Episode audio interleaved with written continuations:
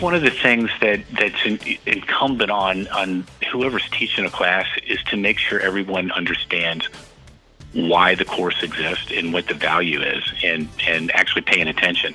I mean, you know, one of the things that I found early on is that what I'm really competing for with in a room full of students is I'm competing for mind share. Hi everybody, welcome back to Beyond High Street. David Schwab here. Swing is in full swing everywhere, especially in Oxford, most beautiful time of the year in Oxford.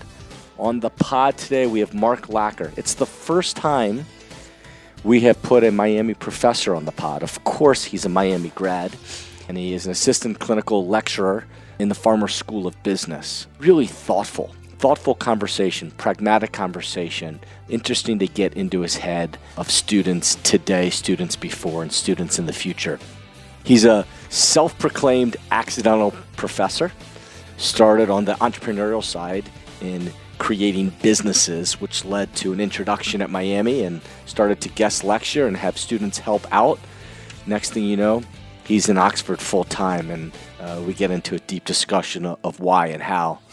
It's also thoughtful of why Miami. Why? What's the differentiation of Oxford, Ohio, and Miami for students looking for school and success? Uh, and how to compete for mind share of students. All brands are trying to figure that out. So it's an interesting perspective from a university side. And then we dig into the need for problem solving, creativity, and imagination in the world of business. Mark is a treasure at Miami, and I really appreciated his time. Thanks. Enjoy the pod.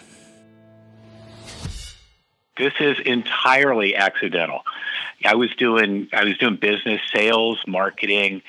Uh, was involved in three different business starts, and uh, the the way I honestly the way I was initiated into this was in the, the last business I had started. I, I got a phone call one day, and the phone call was from the entrepreneurship program at Miami University. And they said they had this consulting class and they had run this list of all the people in Cincinnati that had CEO next to their name. And I just started this business, and so I decided to call myself a CEO. And so they had this they had this consulting class and they said it's free and we do stuff for you and we won't take up a lot of your time. And I said sold and long story short, these guys were brilliant. I hadn't been back on campus in 20 years. Mm. I'm talking to these students. They're smarter, they're more adept, they're quicker than I ever remember me being. And so, you know, after the semester's over, I picked up the phone and I called back up to the entrepreneurship program and said, "Well, how do I get like more students like that?" And next thing you know, I'm taking summer interns, and then I'm taking interns you know, during the semesters as part-time jobs and I'm liking this and the relationship's good and I'm learning from the students and they're they're they're forcing me to be fresh and and on my game, which is cool. And then all of a sudden I became a guest speaker. Hmm. then a guest spoke again, became a reoccurring character in this marketing class they ran. And one day I get this call and the professor who was teaching that marketing class in the entrepreneurship program was going to a different university and they were stuck. They had an extra session, nobody to teach it. They asked me if I wanted to do it. So I did. I'd go to work in the morning on Tuesdays and Thursdays. At lunch, I'd drive up to Oxford, Ohio from Cincinnati, 45 minutes, get out of the car, teach a class, get back in the car, and go back to work. And I became an adjunct professor, and it was awesome you know, and so you, you can, the net of this story is then second class, then a third class, and then a position opened up where uh, it was a full time position. Uh, the currency was right, and uh, I made a career switch. What was the uh, the time frame we're talking about from the moment somebody called you to say, "Hey, new CEO, we've got this consulting thing going on," to the first time you were a guest lecturer back on campus? So this started in 2001. Okay. So consulting thing starts 2002. I'm doing uh, intern host companies taking interns in the summer, and it was 2003 that hey, why don't you just like come back and start talking to class? Hmm. And so I did that. And what did, that that business that you were CEO of? Uh, did that business close? Did you sell that business? Did it continue? Or I mean, it sounds like there, was a moment in time where this really excited you to get back and, and inspire or teach or, or be around students every day.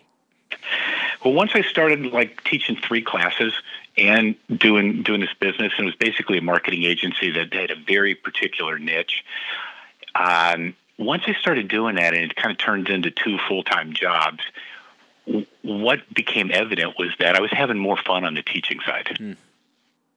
So I wound the business down. I there was a uh, partner involved, and we turned that into something else as a consultancy for a period of time where I could do that on the side, and then the full time gig in teaching occurred. And are there more? I mean, you call it like a, an accidental professor. Do you think in today's world, and this is really a, a question for Miami and all universities, are there more accidental professors, more people that have started in a uh, business role or another profession and then uh, as a second career gone back to a university? Do you think that that's a trend in the marketplace or, or no? It's it's a job function. Mm. So if you think of job function, you've got tenured professors.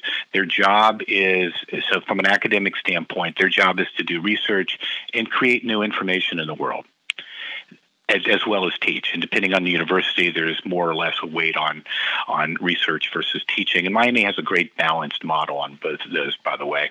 There, there's there's another classification of people who teach classes, and those are practitioners, those who have, you know, real world real world experience. That's a known category and a known job function. So, in order to fulfill that, you've got to have some some practical experience, and it's it's a relatively common everyday sort of thing that universities hire uh, guest lecturers, uh, adjunct professors to teach a course or uh, more than that based upon their expertise and their experience and what the subject of the course is. Hmm. And, and, I guess, and, and, obviously, I was farmer and business and, and a marketing major, but um, where I learned the most was certainly the the case study type project, the entrepreneurship, you know, the practical practical business experience that I would have in life, and maybe that's just the particular uh, job function or career I wanted to go into, and and maybe there are some majors where um, it, it's more more research first or learning first before you could even get to that. It, it is, but I mean, if, if, if there's anything that looks like it's applied, and I don't care if it's being a a speech pathologist, if if you're if one of your instructors happens to be doing that for a living, you're going to get more flavor and more depth and more understanding of the profession and the role and what it takes to be successful. And those case studies that you might remember as written documents that that was uh, talking about something in the past have now morphed into real time cases what's mm-hmm. happening today in this business and or in this organization or in this situation where you have to make a decision and, and now what do you do yeah and I do think it's, as I think back to myself, uh, as a kid, a young adult in college, uh, your mindset is you're you're going through a class and there's a grade and, and you're trying to accomplish it and you move on, uh, and probably didn't take advantage of everything that's there and the smarts that are behind the professors and the and the peers. And I, I'm fascinated every time I'm back in Oxford now how much more group work there is and practical experience, and as you said, real time learning that just seems to have evolved in the world. You know, I think one of the things that that's in, incumbent on on whoever's teaching a class is to make sure everyone understands why the course exists and what the value is, and and actually paying attention. I mean, you know, one of the things that I found early on is that what I'm really competing for with in a room full of students is I'm competing for mind share. Hmm. So you know, think back to your day. Everybody's listening to this. Think back to their day. You, you took four or five or six classes. You had outside interest. You had student organizations, maybe a part-time job. And how do you manage that, that as a portfolio? Well, some of the courses that you're taking inevitably are sort of going to be lower down on that portfolio. So part of the professor's job is to to sell the value of what we're going to do together. So that more of their time and attention from a, a student perspective is is paid towards the the course that course that you're teaching. It's an interesting perspective. Uh, we think about it every day in in competing for mind share with consumers that we're selling to. If it's a, a mm-hmm. celebrity or a brand or event or really anything we do in life. So it's it's interesting to hear it from the other side of a professor um, trying you know trying to accomplish that for the the students that are coming in every day. It's it's it's starting with why, right, and the value proposition, well before the what. Mm-hmm. And, and, you you talked about 2001 ish time frame of w- when this transformation uh, started for you and, and the mindset ultimately became what you're doing now. What have you seen change the most from students then to now? So let me come at that one sideways because you, the expected answer is probably more digital and, and things you read about Gen Z and, and millennials. And while all that's true, you know, one of the things that I've seen is that they're just like me it's just like you. They're just like you remember people being in a classroom. They have friendships. They have they have people that they hang with. There's people that they don't want to be in groups with. Uh, there's some disinterest. There's what they're thinking about other than class. And so, in that regard, human nature hasn't changed at all. Some of the tools may have changed, mm-hmm. and their ability to access information uh, have changed. But the you know the human nature of a of a college student between 18 and 22 it reminds me it, it's familiar to me. Mm-hmm. And what about the expectations or pressure? Has that changed? there's much more focus on the, the, thing that's different than in my day. The, there's much more focus on what am I going to do now so that I can get a job. Mm-hmm. In other words, how do I how do I manage my college journey in order to receive the payoff of the college journey? And, and do you think that's because, and you mentioned tools before, is, is that because the tools are more readily available to be able to do that? Or uh, there's just go back to expectation. There's an expectation now that right out of school you, you're, falling into a business career, or you have a, a better knowledge of what you may want to do right away. A lot of this in the journey is trying to understand what you really want to do, or what you're good at, or what moves you, and creating the path and the possibilities to go pursue that. So that's part of the journey now figuring out more about who I am and what I want and where I want to go and how do I how do I start to navigate that now. There's also a competitive pressure. I mean, mm-hmm. there's lots of people competing for jobs that are pretty cool. So how do I stand out?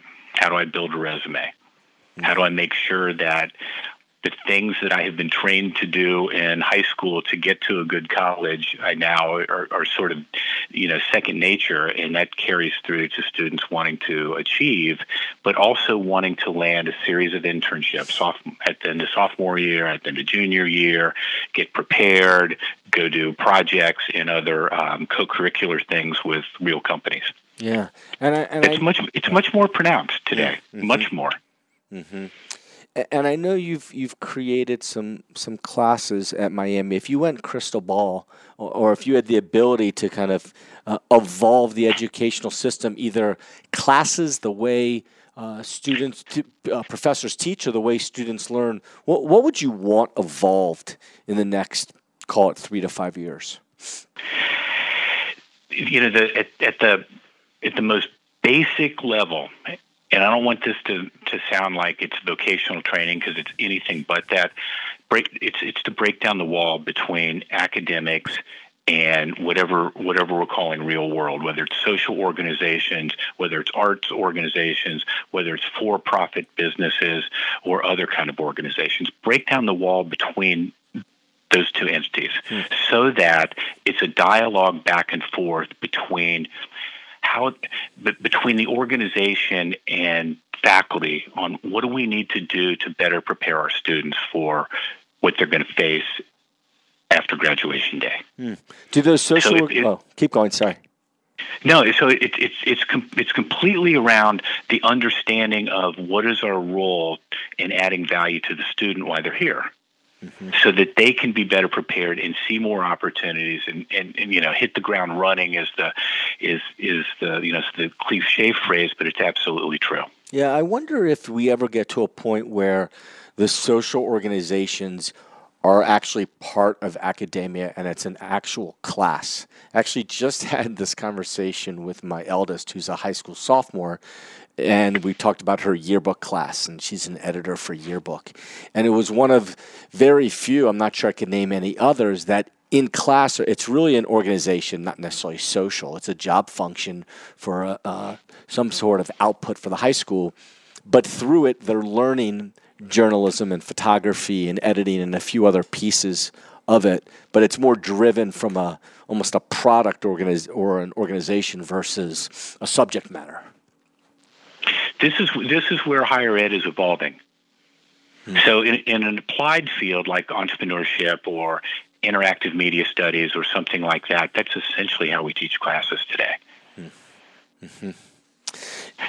It's interesting. And and then if I go back to the third business was the one, the marketing agency, and you had two others prior to that. In your daily life of of teaching now, do you miss that side of the business? Having your own business, starting a business that's not with students every day? What part of that do you miss? Yeah, that's that's interesting. So it, these were all service agencies, right? So in a service business, you have clients on the other end, and the clients on the other end were really smart people in, in their own regard, and being able to understand them and serve them was was an interesting and rewarding uh, experience what I've done is I've sort of morphed that into students being the clients. Mm-hmm. So that it's an equivalent, but there is a there is a bit of that um, from uh, from the perspective of how can I engage a client and help that client's job role, job function, organization be better. Mm. Mm-hmm.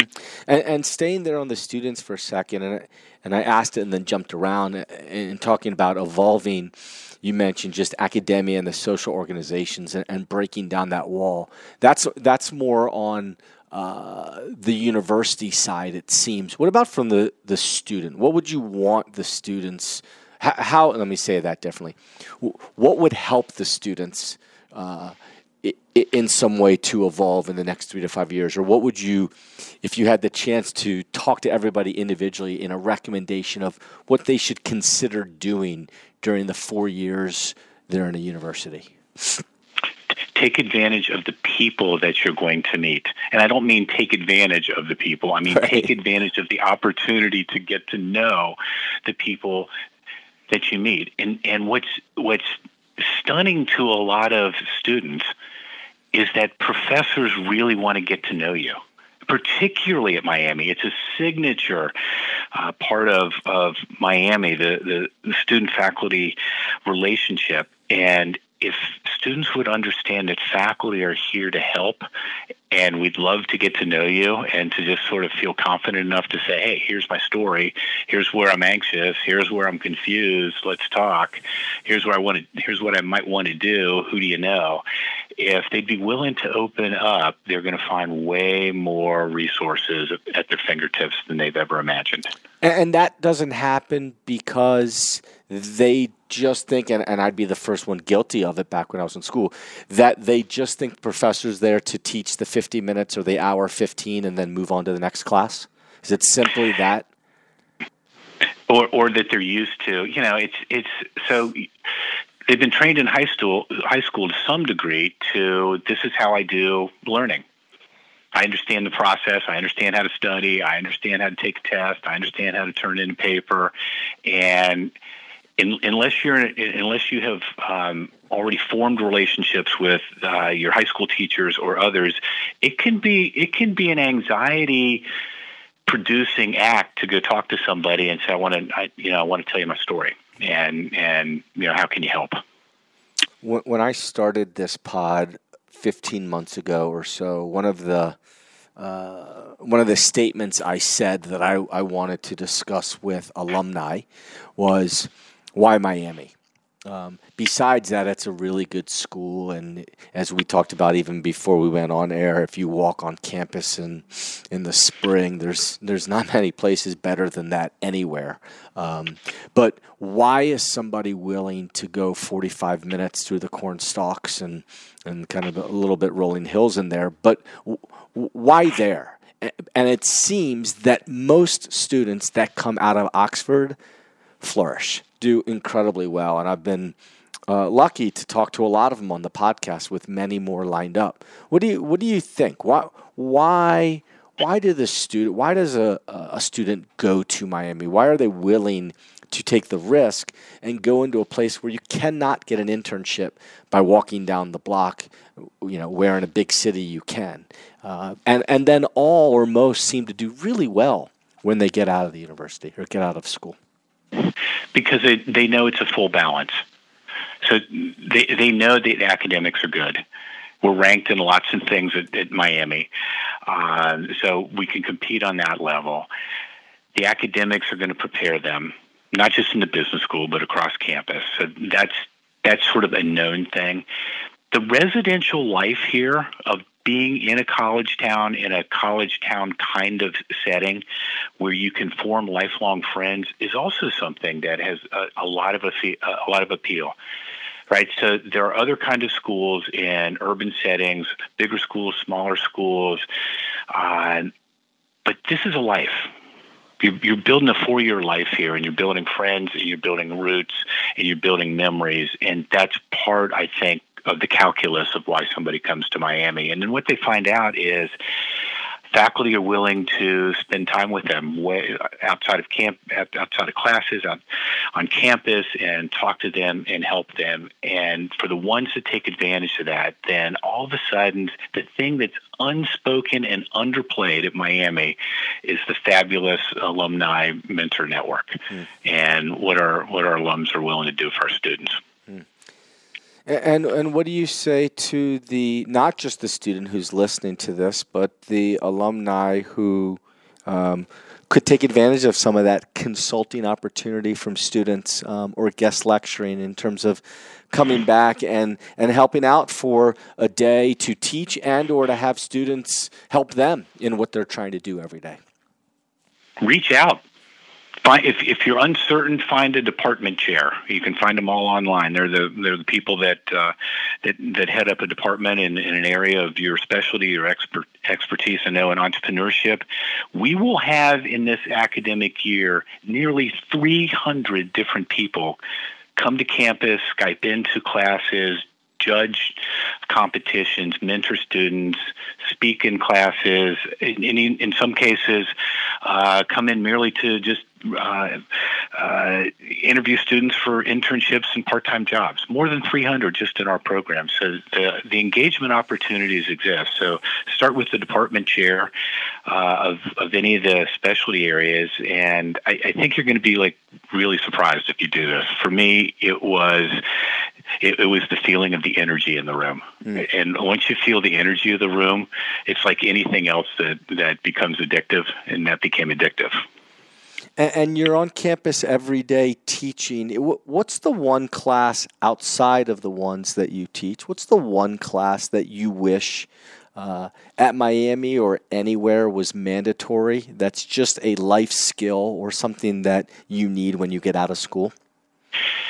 So we just it, it's it's actually an interesting question because uh, just two years ago, um, our program in particular launched a creativity and imagination class as a as a core class in the business school. And our dream is to take that across campus so that any student in any major with any sort of purpose could take that class because it fits with any context that they'll be in, how to be more imaginative, how to be more creative, and how to be more confident in, in those in, in those disciplines. What was it? A new class that was created, or just yeah, that, yeah? And, and, what was it that what, what did you know or learn that uh, moved the business school in the direction to create this class? To to not think of the first right answer when it mm. comes to problem solving. It was to not settle for what the assignment called for, but to imagine something greater. You know, it's just you know, so think think of the people that you've worked with that are just rock stars. They find a way to to plus one a project and that's that was the impetus impetus for the the business school. How do we get that mindset instilled at the at, at the freshman year level of students so that they look at assignments and they look at projects a little bit differently? Hmm. And and what for you as someone that went to Miami and now has spent the last 20 years back on campus, what's so special about Oxford to you? It feels like home and, and I don't mean that from a you know a physical place. It feels like all of us are a family, and we're all here together to to uh, to make each other better. I, I, I will tell you, the surprise for me was not just the energy received from the students. It's just they keep you current and they keep you honest. And at the same time, they're helping me grow. I get a chance to perhaps do the same thing for them. And when that happens across campus, all of my colleagues that I can think of, uh, any meeting that I've been at, it all feels the same way. That's the thing that's so cool about being here. It just feels like home. As you can tell from that conversation, Mark's the type of guy that you could sit in that front right corner of Skippers, you know it, that round table, have a couple beers with, and sit and listen and talk. What a great conversation. Really thoughtful. Problem solving, competing for mind share, and why Miami. Looking forward to seeing Mark when I'm back on campus uh, in a couple weeks. Thanks all for listening. See you at Skippers real soon.